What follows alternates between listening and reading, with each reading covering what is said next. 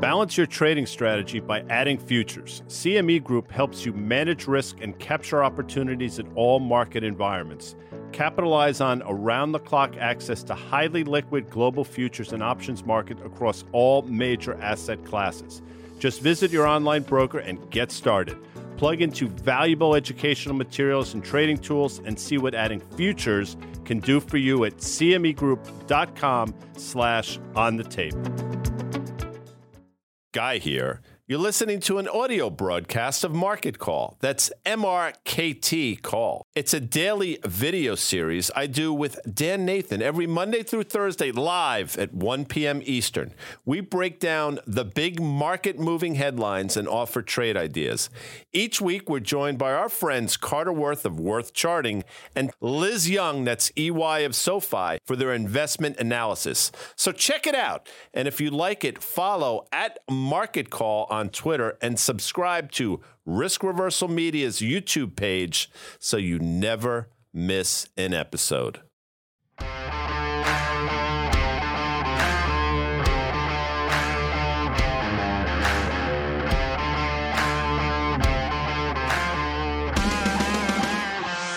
Adami here, Dan Nathan there. It is Tuesday. I love that, by the way. February twenty-first, Market Call, one p.m. on the East Coast. By the way, check this out, Dan. Just a few minutes. Matthew Hegarty, Senior Manager of Energy Analytics for B T U Analytics. Obviously, that is a member of FactSet. He'll be joining us. Today's episode brought to you by C M E Group, Dan, where yeah. risk meets opportunity and the aforementioned FactSet financial data and analytics that are powered by tomorrow. They also are our data, not data, data provider. Uh, Tuesday, here we are. Interesting market. Tough Ranger loss last night at home to a Winnipeg team. Their goalie, who's in the Vezina chat, as you know, Dan, stood on his head. Uh, yeah. And Shesterkin looked a little ah, – he just didn't seem to be on his game, but that's not what you're here for. We are not here. You, you and I had a heck of a weekend. You were down in D C all sure. week. And then I went down and I met you in D C. I didn't really meet you. I went to go w- visit my daughter who's uh, you know, at a, at a fine university that is your alma mater. Sure. Isn't it? And then we had – just all the fams. We we we just had a we had a, a big night out. Look, Look at that, that. Look at that. Big night out. We got lots of our all of your three kids there. Two of my kids, and then that lovely lady who's sitting in front of your two boys, Millie, is a close family friend. And we just had a big powwow. It's a and nice then we picture. went and then we went out for cocktail. Well, we we didn't get a pitcher of beer in your old haunt in the Tombs, did we? There, but no, you and we I did not get a picture. But we went to the Tombs. That's in front of the fireplace. Yeah. For you fans of the Tombs, you will be very familiar with that. It's been there since its inception. Uh, Georgetown University, folks, I'm telling you right now, uh, if you are so inclined, apply for you undergrads, for you freshmen or sophomore in high school that are thinking about it. Hey, Guy, am I taller than you or is it just my hair's poofier? No, you're probably taller than me. I'm also hunched over these days. It's hard for me to stand up straight, oh, but that's for another show. Well, we, had, we had a great time down there at Georgetown. Um, we had a little Risk Reversal Media powwow with all of uh, well, all of our kids there. That was a lot of fun. And then you did something for me, you know, which I really, really do appreciate. I've been bugging you for what the last two years to go get your T S A. Mm-hmm. Pre- you sure, and I travel T S A. A lot together. And and and again, you, I thought you were holding out just to bug me, but I'm sure your family with a couple of trips over the last year were like, Guy, you got to do this. No, well, I went to the Staples a few weeks ago. I actually made myself an appointment. Nobody here cares, but no. I'll share the details. And I got there and, yeah. you know, I couldn't find my passport and I figured I'd be able to sweet talk my way through T S A. Nope. That obviously did not work. And then subsequently did find said passport. And I went today and it was it was seamless. And then I bought myself. What do they call these cases you put your Apple phone device they call in? Them a case. They call them a case. Oh, they, they do? Yeah. Yeah, I bought a new case. It's below. All right, fair enough. All right, let's do it. You were talking about the markets here. It's, it's um, you know, listen, you and I have been in this camp that what we've seen over the last six weeks or so, okay, and, and we said it after three weeks into the year. We said it after four weeks, after five weeks. We just turned the page six weeks here, that it really felt like a very similar rally that we had in the markets last year in twenty twenty-two. We had a March, April rally, pretty big one, fifteen percent. We had a uh, June, August rally that was like eighteen percent or so. We had an October, December rally. This is in the S and P five hundred here, right? And they all coincided in and around expectations about what the Fed was going to do, in and around earnings that estimates had been coming down and then companies had beat them. It felt this whole period, starting off in mid-January, okay, with financials with largely banks' earnings, it felt like the same sort of thing. And you and I have been like, what the heck is going on here? Because expectations now for rates, and we're going to hit the C M E FedWatch tool, um, have just been going higher. They haven't been going the opposite way. And each time over the last year, when we had those rallies, there was this expectation that the Fed was going to pause or pivot or something like that. And that's not going on here, Guy. So here we are. The S and P is down just a few percent from those recent highs. Are we about to see a major sea change? Now the S and P is up less than five percent on the year. The NASDAQ's up less than eleven percent on the year. It feels like we might be on the precipice for one of those, th- those kind of re, I don't know, kind of rejiggering of expectations yeah. as it relates to equities. No, it's, you set it up well. I mean, the moves we saw in June and subsequently in October, they they made sense. And, you know, I think we did a good job navigating. What caught me off guard, I think, was, you know, the sell-off that we saw in November and December definitely made sense. But the fact that in December we started to get our footing again, it didn't really line up with what I was seeing. Now, again, I, I'm not a big believer in seasonality. People will point to that. I have no idea. Maybe it was a tax loss selling was over and people no. getting back. I don't really know. And I don't know what the optimism around stocks were, because nothing really fundamentally changed. There was some good price action on some, you know, basically mediocre earnings releases, which I found interesting. But there, I think there's this misguided belief that somehow there's a backstop in the market. I just don't think it's there. And I think for today, at least, people are coming to that uh, realization. I also think, um, and I'm sure we'll discuss it on Fast Money tonight a little here, I mean, obviously, geopolitically, things are not getting better. As a matter of fact, you can make an argument that things are actually getting worse, um, which makes a little bit of sense as well. So I think the market is finally taking those things into consideration, on top of which, you know, the H Y G is something we talk about. And, you know, not to trade the H Y G, we are not suggesting that whatsoever. I use it more as a as a barometer or a measuring stick. And if you look at the one-day move it's having today, that's not an instrument that moves a percent in a day yeah. historically, and you're seeing that to the downside today. So all these things, and you look at it, and at least for today, and to a certain extent over the last week or so, I think the market is coming to the realization that, hey, wait a second, you know, things are not cheap. Things are expensive. Um, valuations do matter. And again, in a rising interest rate environment, how much you're willing to pay for stocks. I mean, that's somewhat, I think that's really what it comes down to. Yeah. So the H Y G is really important. And you've kind of brought this up, I think, about once a week for the last like six, seven weeks or so. And I think it's important because you said that if there's one thing that could really derail, other than rate expectations, okay, um, if there's one thing that could re- derail this rally in the S and P five hundred would be some sort of credit event, right? So this is high yield credit. And when you look at this thing, to your point, it doesn't move. Well, it has been fairly volatile. And if you look at it, how it's kind of tracked the S and P five hundred, Guy, um, you know, we're down about five percent in the H Y G from the highs earlier this month here. And I think if the um, equity investors start to perceive some sort of risk, some sort of credit sort of event, maybe it's some sort of big fund, maybe it's something that is not, was not anticipating a Fed fund above five percent for longer than than than people thought. They, for some reason, investors thought they were going to kiss five percent, Guy, and it was going to start going the other way later this year. So I think you're really, it, I think it's a really important point to keep a close eye on this. Is there anything else, you know, on the geopolitical front? I was talking with Danny Moses this morning. Danny's our co-host of our On the Tape podcast that drops every Monday and Friday mornings. Um, and, you know, Danny was saying this about geopolitical risk. It's just echoing what you just said. You know, never in his career does he remember where there's so many sort of kind of landmines out there right now. And I'll just say this, man, you know, when it felt like this and we were saying this exact same thing exactly one year ago this week, when Russian tanks started rolling in Ukraine. And we know what happened there with inflation expectations. And we know what there what happened there with just equity markets and really the risk premium that people were willing to pay. Um, you know what I mean? When, when the Fed was already in their trenches, and I hate to use that term, and I don't mean to use it insensitively, but they were really entrenched on battling inflation mm-hmm. that they knew was only going to get worse in the near term. And why were they going to do that? And how were they going to do that? Raising interest rates, because they didn't want to get that out of control a little bit. It was, and you know, we had Richard Fisher on, you know, former member of the Fed, on Fast Money last week. We had a conversation, and one of the questions I asked him, the way I formulated it was, you know, I don't think there's a Fed put in the form of the S and P five hundred. If it is, it's significantly lower than we are now, probably south of three thousand. You know, I thought there might be a Fed put, though, in the credit markets if something were to sort of blow up there. Either that or unemployment getting to five percent. Well, I got to tell you something, you know, it's going to be, you know, that's one of those things, you know, it moves slow. Things happen slowly until everything happens quickly. I mean, you could see that in the form of the unemployment rate, but that seems to be pretty locked yeah. in, sub four percent. But it's credit that's going to be a concern. And if the credit markets start to deteriorate for whatever reason, you know, I'm not smart enough to know what the reasons are.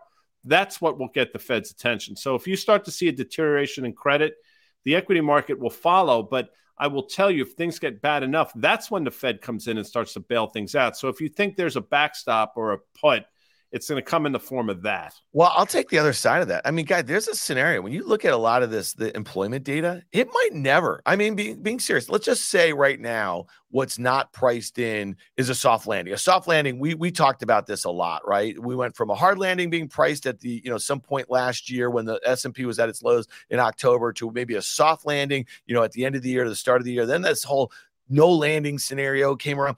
You know, there is a scenario though, where maybe you don't have that kind of like that vicious, like, like, like death spiral they're talking about with wages and everything like that, but maybe wages stay high. Maybe unemployment stays low, but inflation stays high. And that's not great for S and P earnings. I mean, there's a lot of scenarios. You and yeah. I are not economists, and, and, and, and for whatever reason, maybe it's changing demographics of the workforce, and maybe it's a, all this virtual stuff. And maybe like, you know, this A I push might take more remote work. Who knows? Okay. Maybe tech workers are getting hired. I just don't know here, but, um, you know, there, there's a scenario where maybe the unemployment thing is the thing that keeps the Fed, you know, very steadfast in their kind of, you know, interest rate stance. And listen, I know that you've been, um, you've thought that that that's not a bad thing, that we've normalized interest rates and maybe our economy um, can hack it. Who knows? All right, here's somebody though, and a friend of ours, Mike Wilson, he's the C I O over at Morgan Stanley. Every Monday he puts out a note. More, uh, Bloomberg seems to love covering it. He comes on our shows. He comes on our podcast. Um, he's saying twenty-six percent lower, Guy, um, and we could see that in months in the S and P five hundred. You can do that math on a four thousand um, S and P five hundred. That seems like just such a distant level here. Uh, um, and, and I just want to kind of go to Carter had a note out this morning with the S and P and the V I X. This is just the year to date in both of them. And again, this is just the year to date. Look at that S and P. It's breaking that uptrend that's been in place, mm-hmm. right, since the start of January. And you look at the V I X and he's showing what might look like a head and shoulders bottom. And I'm just going to pull up the one-year chart. This is our, our really good-looking FactSet chart here on that. Talk to me a little bit about that, because here we are. We're back below that downtrend that's been in place since January twenty twenty-one. You see the two hundred day moving average at thirty-nine fifty. You see that cluster at the end of December, early January, before we took off at thirty-eight hundred. Now, we could have drawn an uptrend there. It would have looked like a nice little X marks the spot here. But Mike is leaning into his, you know, he thinks that we get back to those pre-pandemic highs. You and I thought for a very long time we get back to those pre-pandemic highs. That's what, a sixteen multiple on flat earnings, you know, ish, right? So two hundred dollars in S and P earnings for twenty twenty-three. Where do you think we go next? No, and we had a conversation a while back with Jurrien Timmer, who said, you know, that multiples and earnings don't trough at the same time. And okay, you know, that was a great point by him, and I never thought of it in that light, but you know, things are going to start to happen, I think, relatively quickly. And I think the market's coming to the realization, you know, I saw uh, Jeremy Siegel on Squawk and Friends this morning talking about how earnings are going to, you know, surprise people to the upside. I, you know, personally, I just don't, I just don't see it happening. I, I don't understand what he's looking at. I mean, I respect I break him. In but- for a second. I, I just... I went to Penn. I didn't go to Wharton. Okay. I love the school. Um, Wharton, it's made a gazillion amazing bankers and economists and this. I just don't get that guy. I yeah. don't get why he's on T V. Has he ever, other than being in Wisdom Tree commercials, has he ever done anything other outside of academia? I just, I, honestly, I, he he sounds batshit crazy ninety percent of the time. And you yeah. may say, I sound batshit crazy right now, but I, he talks out of both sides of his mouth, no matter what the market's doing. I don't get it. I really honestly don't get why. What's interesting is, you know, yeah. when you mention academia, that's exactly right. I think people that live there, and it's a fine career choice without question, but they try to then bridge the cap, bridge the gap between academia and the markets or real life situations. And it just doesn't work that way. I mean, what works in a textbook doesn't work in real life. And I think that's what he's at least trying to reconcile. In terms of the market, though, I think you know that I'm with Mike Wilson. I'm sure he was scratching his head, you know, the early parts of January into February. I think things are seemingly Um, coming around to his way of thinking. Now, the first stop in the E-minis and, and this the futures is thirty-nine fifty. And we've talked about it. And if you can put that other chart up quickly, the one that shows that pennant formation, what we have been saying in terms of this little pennant, and if you look at the E-mini futures, we thought it would reconcile itself with each passing day. That dr- downtrend and the uptrend would somehow converge and would reconcile to the downside. And we've shown charts to that extent. And pretty much that's what's happening here. So if you go to the next chart quickly, thirty-nine fifty is the level that should be the first stop. And we'll see what, what kind of bounce if and when we get there. So that's just something to keep into consideration. But, you know, again, getting back to all these different things, yeah, I mean, I think you started it exactly right. You know, we have seen this same type of thing in June. We saw it in October. The only difference is the ensuing sell-off from that late November peak. It it should have been steeper. It it was far too shallow, in my opinion. You see what happened. You know, we got down to about thirty-eight and change, and then we had this violent rally that we've seen. That was the only thing different, the magnitude of the sell-off off those late November, early December highs. Yeah, I, I just want to ping this one, and I think this is important. Doug Cass, our friend over there at Seabreeze. Um, Who's watching right now. He is. He sent a. He sent me an email, uh, and you, I think, and it's important to throw this up on the X L F. And and Doug has forgotten more about uh, bank stocks and financial stocks than I, you and I maybe combined will ever know. Um, he's been covering them for decades, and and he is the man.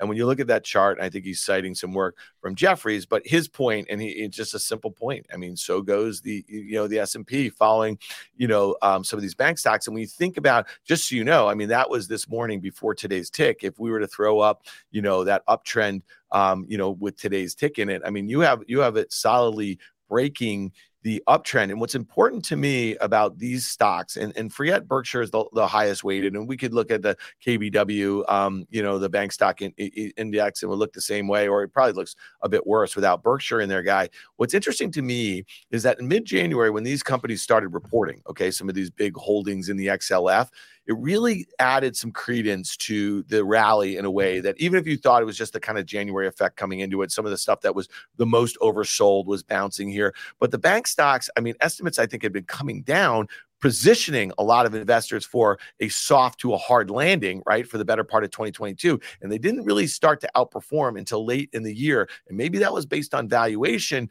But if these stocks are going to start leading to the downside, I mean, that's kind of important. What is your thoughts there, Guy? No, it, listen, you know, I think you make a great point. Doug has forgotten more about, well, forget about just banks, about markets than I'll ever know without question. And I admire him a great deal. But I mean, I think this speaks to exactly what we've been talking about. And you look at financials, more and more talking about credit concerns, reserving for credit losses, those types of things. That's typically not what you see in a bull market or an economy that's doing so well, right? I mean, they seem to be, if you know, pardon my term, but battening down the hatches for what they all seemingly see coming. And we talk about it all the time. You know, people talk about the health of the U S consumer, and it gets a little nauseating at a certain point. What I like to say, and I'll say it here, I never underestimate the U S consumers' want to spend. They have proven time and time again that under just about any scenario that we can throw out there, they will spend money. My concern is, are they in a position to spend? And I think the answer to that is clearly no. You know, credit card debt in the United States is going to surpass a trillion dollars. You know, we're talking about debt levels that we've never seen in a rising interest rate environment. Yes, wages have been going up, but nearly not commensurate enough to, to overtake inflation. And you're starting to see layoffs, not just from tech companies, from, from other companies as well. So again, I don't know how that pays. I don't know how that paints a rosy picture yeah. for the consumer.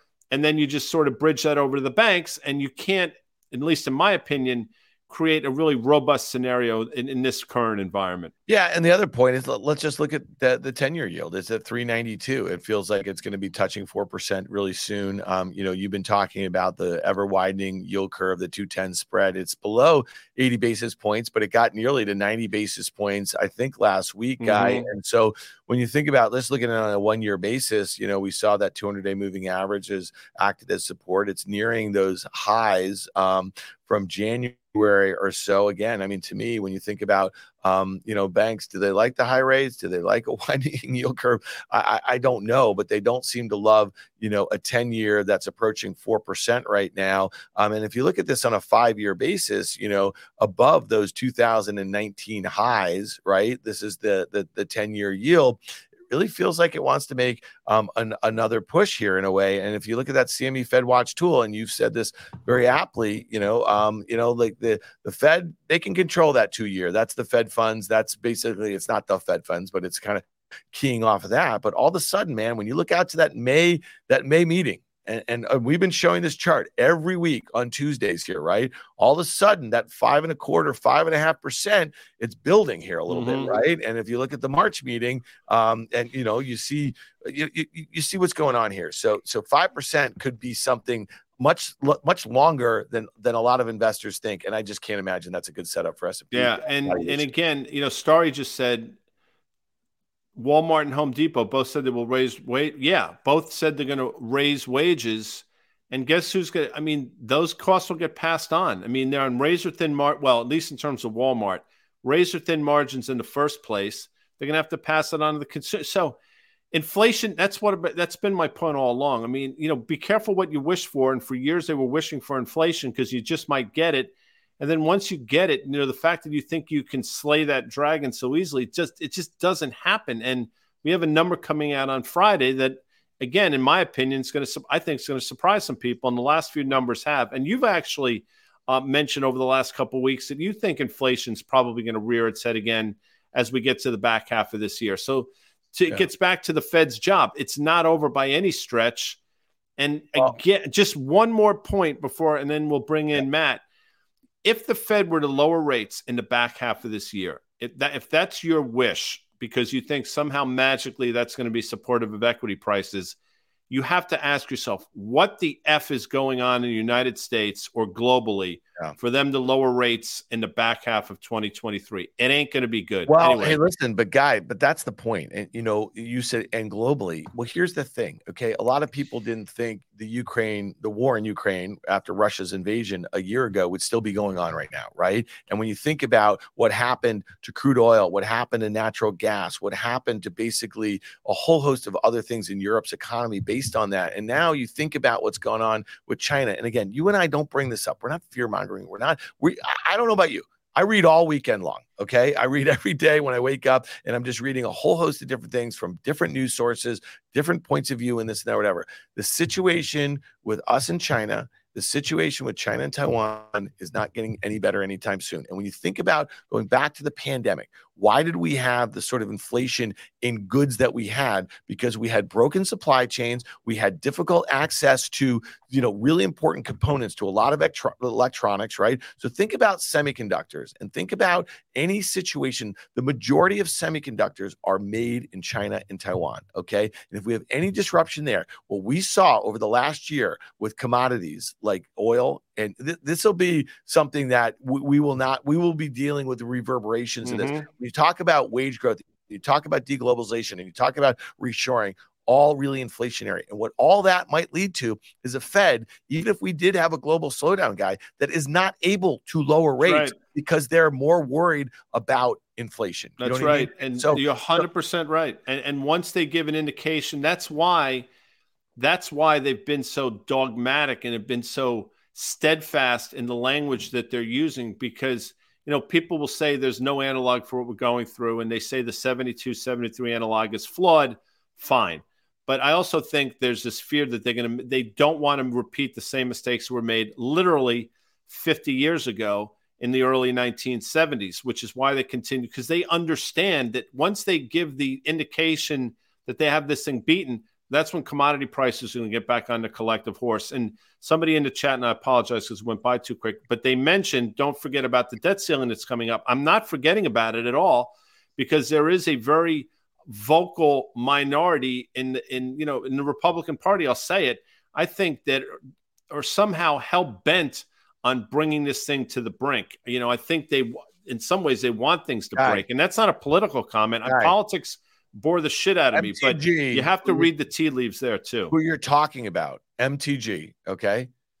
The woman is a congressperson in Atlanta, okay, or in, you know, in Georgia, excuse me, that has two Democratic senators, and she is literally calling for her state to secede from the union, okay? So, so when you think about that, and again, I mean, she is that vocal minority. She has the ability to to kind of one vote in the House, right, on, on their on their caucus to remove, you, you know, Congressperson McCarthy from the Senate leadership. That's right, as Speaker. One vote that gets it done, and he understands that. That's why, you know, there's why they're kowtowing he's to these. It, it's so, again, it's not about politics. If you want to watch politics, turn on C N N or Fox News or yeah. It's not. Don't watch me. But what I, you know, just reading the tea leaves a little bit. I think people. I think the market is discounting or taking too light what's going on on the debt ceiling front. They seem to think it's just going to remedy itself like it always do, and it will. However, there's going to be some pain associated to get to the other side of that. And then one has to wonder what the concessions are to get it there and what how detrimental it's going to be to the market. So just, again, we're not fear-mongering here. It's just we're just trying to pay attention.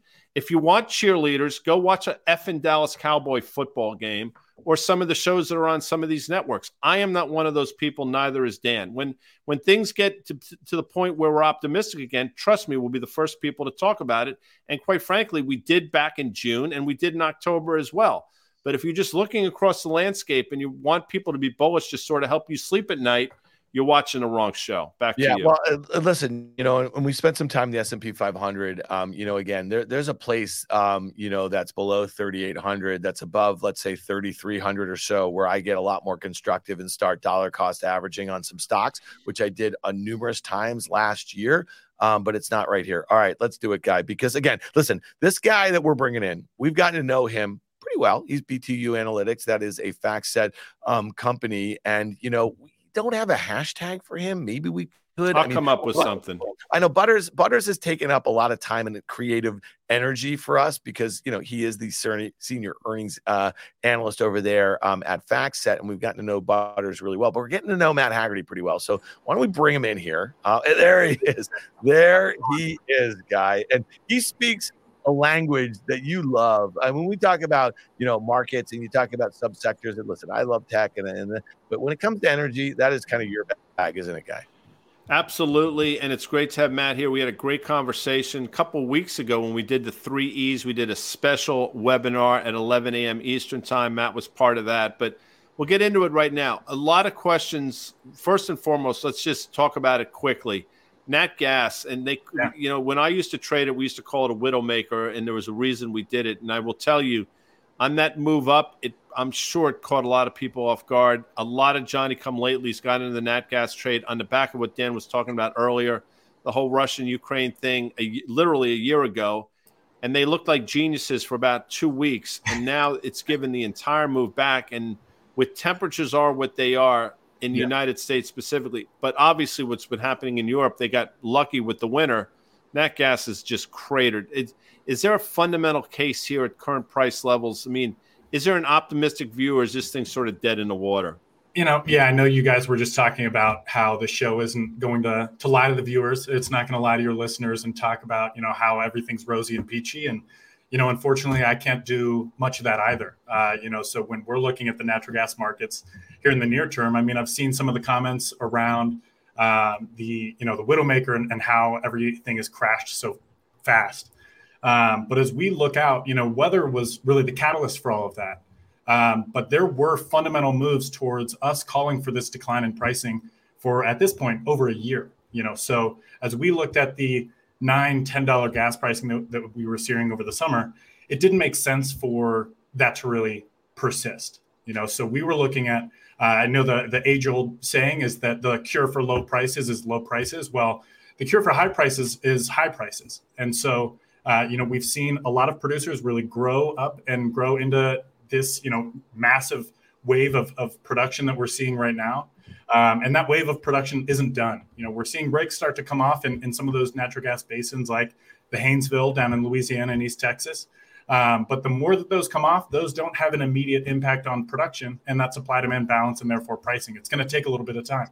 Yeah. So let, real quickly, before we get to this um, chart, Matt, let's let's highlight something, because you have on March first, you have um, a webcast that you're doing live um, at two p.m. Eastern. And Jacob, if you could throw up how our viewers, our listeners can, uh, can can access this, you can sign up for it there. And it's "Will Oil Pricing Dictate U S L N G Facility Utilization?" here. And, and a lot of good stuff there. I think you guys are going to um, break it down. So if you want to uh, sign up for that, go to advantage dot factset dot com slash 2023 dash oil dash webcast there. And that's really important. Let, let's let's talk about, let's break this down um, a, a little bit as a little precursor to this webcast um, yeah. for next Thursday a little bit. I mean, what what what is, you know, again, the cure for, for lower price, lower price, the cure for high price. I mean, they are fall. You know, natural gas is like falling out. It's it's like off the it's off the, bo- the bottom quarter of the chart here. Talk to us a little bit about how that changes, Matt. Yeah. So you know what this really means going from here is that we're we're seeing a period of uh, low prices really through twenty twenty-five, a lot of twenty twenty-five, and so uh, you know over that time frame, what's really causing that extended period of low pricing is that we get a lot of natural gas production that comes out of oil price driven regions. So one of those being West Texas and the Permian. Um, and so as these regions, as we see high oil prices, which, you know, we forecast we're gonna be up and around eighty-five dollars later, later this year, a little higher than that, and then slowly starting to peter out in the back half of our, of our five-year forecast. Um, but what that means is there's a whole lot of production that is coming from regions that don't care about their gas price. Um, so in the meantime, you're also seeing, you know, at the same time as all this, what we call associated gas production, um, you're not seeing a whole lot of new demand out of the U S or new export demand. All of that export demand comes in twenty twenty-six and after, really. Um, and so as you're waiting for all of this stuff to show up, you're seeing more and more production growth, and that continues to, to weigh on the natural gas price. One of the great Scorsese movies of all times, obviously, is Goodfellas. I mentioned that, and Dan's saying to himself, how is he going to get us to the next slide? Well, Henry Hill, obviously, played by the great Ray Liotta, not to be confused with Henry Hub, which is what you want to take us to next, Matt. Yeah. Go ahead. Yeah, yeah, certainly. And so, you know, when we're looking at our price forecast, um, you know, what we're, as as I mentioned, you know, it's fairly low pricing over the next two and a half, three years. Um, but when this finally gets good, you know, when we're talking to our clients and they always ask us, you have this bearish forecast for pricing, at what point can we start getting a little bit more optimistic again? And what that means for us is, is looking at twenty-six, twenty-seven, and twenty-eight and beyond, because you have, again, another wave of uh, liquefied natural gas export capacity, L N G export capacity coming online, where once again, you know, the U S can be there to help Europe move away from, from Russian gas molecules and continue to supply Asia. And so when you have this huge wave of new demand in the U S, uh, we have fears that there's not going to be enough supply to go mm-hmm. around. And so, you know, one of the key parts of that, I mentioned it a little bit earlier, is just how much natural gas we get from oil-driven regions. And so what happens if oil prices, you know, decline and, and fall off and, and really don't incentivize growing at all? Then there's not a whole lot of other places where you can really warm all that up and, and get natural gas production from somewhere else in the U S. What's interesting, effectively what you're saying is if you're if you want to be bullish nat gas, in some ways you have to be bearish in crude oil, which is not, it's not that simple, I know, but let's take a look at crude oil because you brought a chart with you as well. I mean, crude's been basically sideways now effectively for the last six months. I mean, it's yeah. it's vacillated between seventy-three W T I and eighty-one or so. I think last I looked, Brent was just north of eighty bucks, but you know, it really hasn't, it, we've had a couple days here and there, but it really hasn't moved all that much. Yet these equity names, the, the underlying equities have done okay. Speak to me about crude oil here. Yeah, I think on the oil side, you know, there's um, there's a few really strong known unknowns, I guess. So so one of those obviously being is the, the impact of sanctions on Russia. How quickly do those have an effect, and and to what magnitude do those have an impact? So, you know, we've seen obviously over the, the last couple of weeks, Russia already announced that they're going to cut production by half a million barrels a day. Um, that is still a little bit less than what we model will come out of uh, the Russian um, uh, production machine in total. So we model that over, you know, the next six months or so, we'll see just shy of about a million barrels a day of production fall out of out of Russia. And so that's going to be one factor that helps bolster kind of a bullish case for oil. Uh, on the other hand, you know, another one that's been been talked about in the market quite a bit is how quickly uh, China comes back in in terms of, uh, you know, demand and, and how quickly they recover now that they've pulled off of um, of, of their COVID related, you know, shutdowns and whatnot. So Uh, as those two impacts really start to bolster the supply-demand balance and, and things start to get really, really tight, you know, now we have OPEC that's certainly going to maintain their, their cuts through the end of the year. um, what that ends up doing is creates a, a pretty short market towards, you know, this summer and really through the end of twenty twenty-three. And so, you know, that's one of the areas where, where we get pretty bullish on, on uh, oil pricing through the rest of twenty twenty-three. Uh, now, the U S is going to continue to grow because eighty-five dollars, ninety dollars oil prices means the U S should grow production. And so what that does is help balance the market kind of in the longer term of that twenty twenty-four and, and go forward. So, um, you know, we're, we're certainly a little bit more bullish on oil than we are on the nat gas side.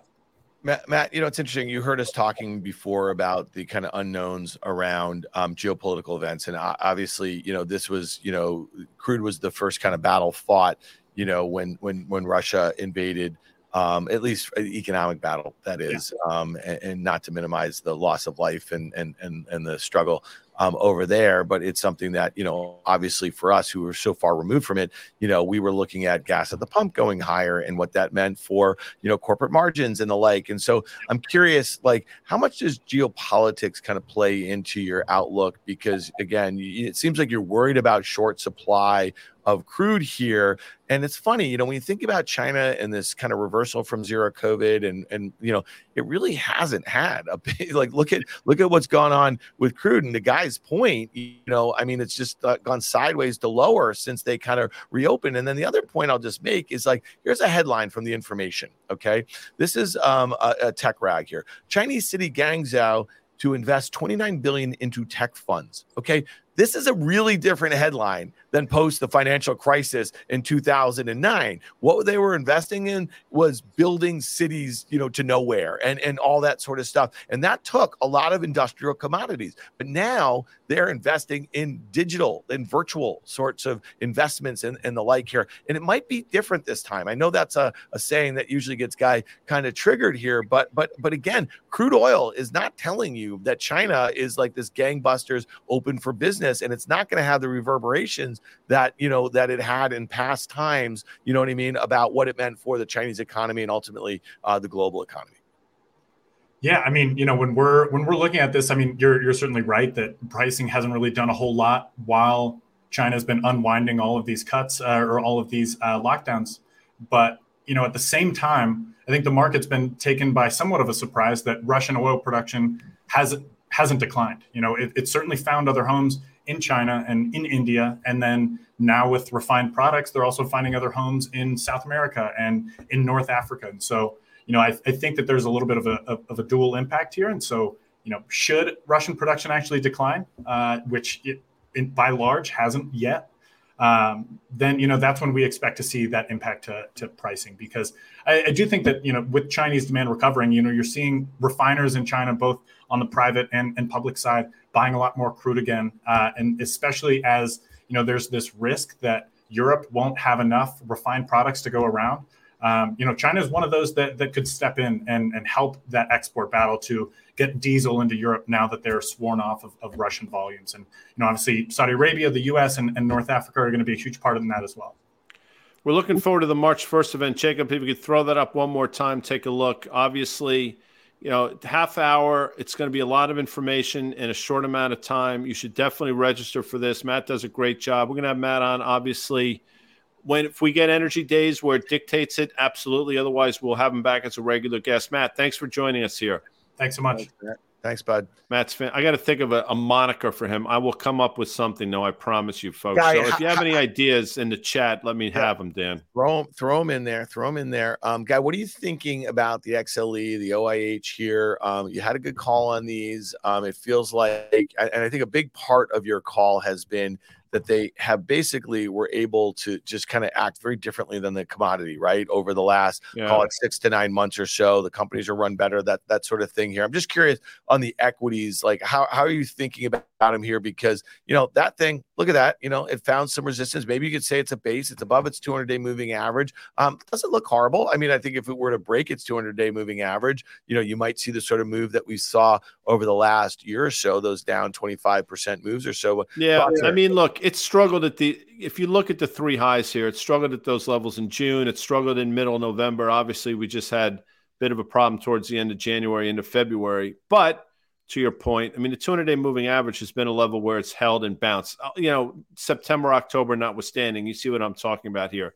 to answer your question specifically, I think you stay with the energy trade. I think you stay with the equities, you know, short of the market completely breaking down over the course of a week where everything gets sort of, uh, you know, sold first, asked questions later. I think energy stocks in this environment specifically are going to hold up a lot better than some of their tech rivals. So I'm still, yeah. there's not right now, the energy trade, in my opinion, is still alive and well. Obviously today, not a particularly good day, but you know, we'll see what happens. eighty-two and a half. That's at two hundred day. Let's see if X L E can hold that. And it might cr- present like a good opportunity um, to make another move, you know, towards that kind of mid nineties sort of level. All right, let's just hit a few single names. There's some earnings, Guy, over the next uh, twenty-four hours, I think are kind of interesting, but I wanted to quickly hit Apple. Um, Carter Braxton Worth of Worth Charting had this note out late Friday afternoon. I thought was kind of interesting. Mm-hmm. He's highlighting this kind of one fifty-seven-ish level. You see that steep uptrend. It got, what did it get down to? one twenty-four and then rocket. Yeah, well, we, I mean, I don't know how long we said one twenty-five, but we said it's going there and it got there, you know? And I, I thought, look, the bounce was quicker and stronger than I thought it would be. With that said, that leads to this chart right here. So I think Carter's spot on. You know, this one fifty-seven and a half, one fifty-eight level was resistance back in the fall. It's going to be resistance here again. And Apple goes down too, folks. I'm, I'm just here to tell you. I know everybody loves it. You know, don't bitch yeah. on, don't shit on my Apple. I get it. You know, I'm I'm a little more agnostic, but believe it or not, over the course of the last five or six years, you've seen at least a half a dozen twenty-five to forty percent moves to the downside. So yeah, you know, you know, I'm again, you know, it, just take that for what it's worth. It's interesting. You know, my wife likes to put peanut butter on apples. She she chops them up. Yeah, into people do that. It's so yeah. I like to eat apples with apples. You know, there's certain oh. things you don't have to add accoutrement. That's a French word. Look no, it but up. I think she's looking to add a little protein. So she yeah. does, she has those little those little peanut butter packets, and she'll take an mm. apple with her and a peanut butter packet, and then bang. she'll either put a little yeah bang. Listen, bang. just since you brought up apples, I like green apples, and if you have a problem with your apple browning, if you put a little lemon juice on it, that will. You know, help. I'm allergic to apples. If I if I take a bite of an apple, my eyes will start itching and my ears Odd. will start itching. Yeah. All right. Let's hit um, Home Depot. Uh, down six percent today, Guy. And this it's is a big move. That's a huge single day move in this stock. Yeah. What, what, what was your takeaway from the guidance? Um, you know, they, they missed on revenues. The guidance was a, was a bit downbeat here. Uh, big move through its two hundred day moving average. And again, we've we've cited a lot of data on the market call over the last kind of few weeks about how the breadth of the rally Um, was was doing pretty well, and and and usually you'll see that relative to how many stocks are above their two hundred day moving average. And again, you know, the housing data. This was, you know, the house the housing market was one of those things that the Fed was really targeting, right, with those rate increases, because we know what happens when things get euphoric in that market here. And we had, you know, a decade of of zero interest rates. We had, you know, the thirty year mortgage was what, like two and a half percent. It was like crazy. It was under three percent, and that doubled in less than a year or so. So we're seeing the housing trade going up. Sometimes that's good for uh, Home Depot, right? When rates go higher, it doesn't seem to be a great time for it right now. Well, it's good in so much as, you know, people look, I mean, you can make a bullish argument for Home Depot under a lot of set of circumstances. You know, people can't move out of their house because effectively, if you think about it, their mortgage rate is an asset. So instead of moving or trying yeah. to move, they're just going to fix up their existing house. That works at Home Depot. There are a lot of scenarios that work for Home Depot. Unfortunately, the scenario that we're about to go into, this rising interest rate environment where people are now, I mean, if you think about the cost for some people, they've gone up significantly. That disposable income is not going to be spent at Home Depot. This was not a great guide by any stretch of imagination. And the concern with Home Depot for years was valuation, but nobody gave a shit because valuations didn't matter. When valuations started to matter again, it's not coincidental that Home Depot sort of topped out and has been trading lower to sideways ever since. two hundred day moving average comes into play today. We'll see if it holds. You're obviously going to have a huge volume day today. I haven't looked. My sense is we're probably two and a half, three times normal volume already. So if you're looking for a trade, um, you know, today might be an interesting day. Unfortunately, the stock is actually more expensive now than it probably was twenty-four hours ago yeah. in terms of the guidance they gave. Just something to keep in consideration. You bring that point up, and it's so important. And again, you know, why do we quote FactSet data all the time? Because again, you know, it's showing us kind of what, you know, a, a year ago, what earnings and, and sales and margins and, and all the key metrics were, and they'll show the year over year, the period over period um, sort of estimates here. And I'm looking at this right now, Guy, and given that guidance that they just gave, I mean, twenty twenty-four, that's the current fiscal year um, for them. You know, the stock's trading about eighteen times expected earnings growth of like low single digits. Maybe it's two, maybe it's three percent. Maybe that's too high. And the same for sales growth here. And so again, they talk about wages. They talk about wages going up. That's going to weigh um, on margins also too. So, you know, again, I mean, this is a company that's had like a thirty-three handle on their, their gross margins um, forever. If you see that thing going the opposite way with, with negative earnings and sales growth, trading above a market multiple or about the forward average, I mean, maybe it shouldn't trade at that. Like that's kind of my, my only point. And I'm, exactly I'm, glad right. you, I'm glad you bring it up based on the guidance. All right. Here, let's real quick. At- this is a yeah. good, I, I, and we got to go. I know yeah. this is an L M X. This is actually a really good point that he or she makes. If you guys are bearish, why did you buy Snap, Google, Lyft last week? Time to nibble on. Hold so, on. so just quickly, just let me address that quickly. Yeah. They're, tra- you know, yes, we've been bearish, but you know, in that environment, there always trades to the upside on on single stocks. So, you can't. We don't try to paint with a broad brush. Brush. Yeah. In a bear market, which we've effectively been in for a period of time. Those are the, sometimes the best opportunities to put things on on the long side. Totally. All right, two things real quickly, or three things here on, on that on that point. Okay, I said I bought Google at ninety-four, and when uh, Microsoft was one sixty-seven and a half, I put a short on using options. It was a bearish trade on Friday. I tweeted it out with the video from the prior week when I said I was doing that. I said I was selling my Google at ninety-four, and I was taking some profit in the Microsoft, but I was rolling it. Okay. Also, I'm going to stick with the Microsoft. We reserve the right to change our minds, and we're going to be as transparent as we can. Why do we talk on these things every day? Why do we tweet this stuff out? For exactly that. Okay. Now, Snap. Lyft. I said I'm going dumpster diving. These two stocks got hit really hard after earnings, and I'm buying them um, below those levels. And so again, you know, oftentimes I'll look to do with options, and I'll define my risk. So um, yeah, I'm bearish. I have some trades that are starting to work really well um, on the short side. All right, one last thing, Guy, before we get out of here, I want to look at T J X. This is T J Maxx Companies.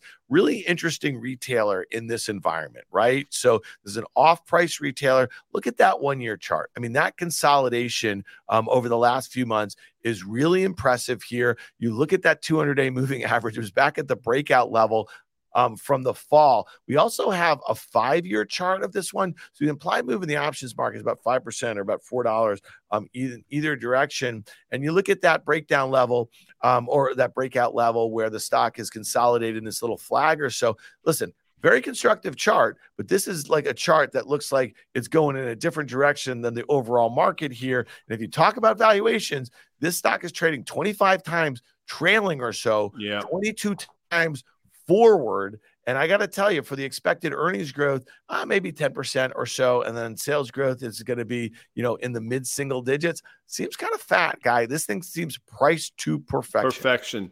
There was a great Molly Hatchet song off Flirting with Disaster. One man's pleasure is another man's pain. One man's loss is another man's gain. I mention that because what what is other people's pain and some of these retailers, it works to T J X in spades. And I think that's why it's traded the way it's traded. If you look at some of these retailers with inventory problems, who wins to that? T J X. With that said, it's an expensive stock in this environment. How do you trade it? Well, you hope they miss and you get a pullback to the two hundred day moving average, which you've seen before. And then I think you try to get the opportunity to get on the long side. I think you're, if you're buying it here, um, I think you're flipping the coin at best, Dan.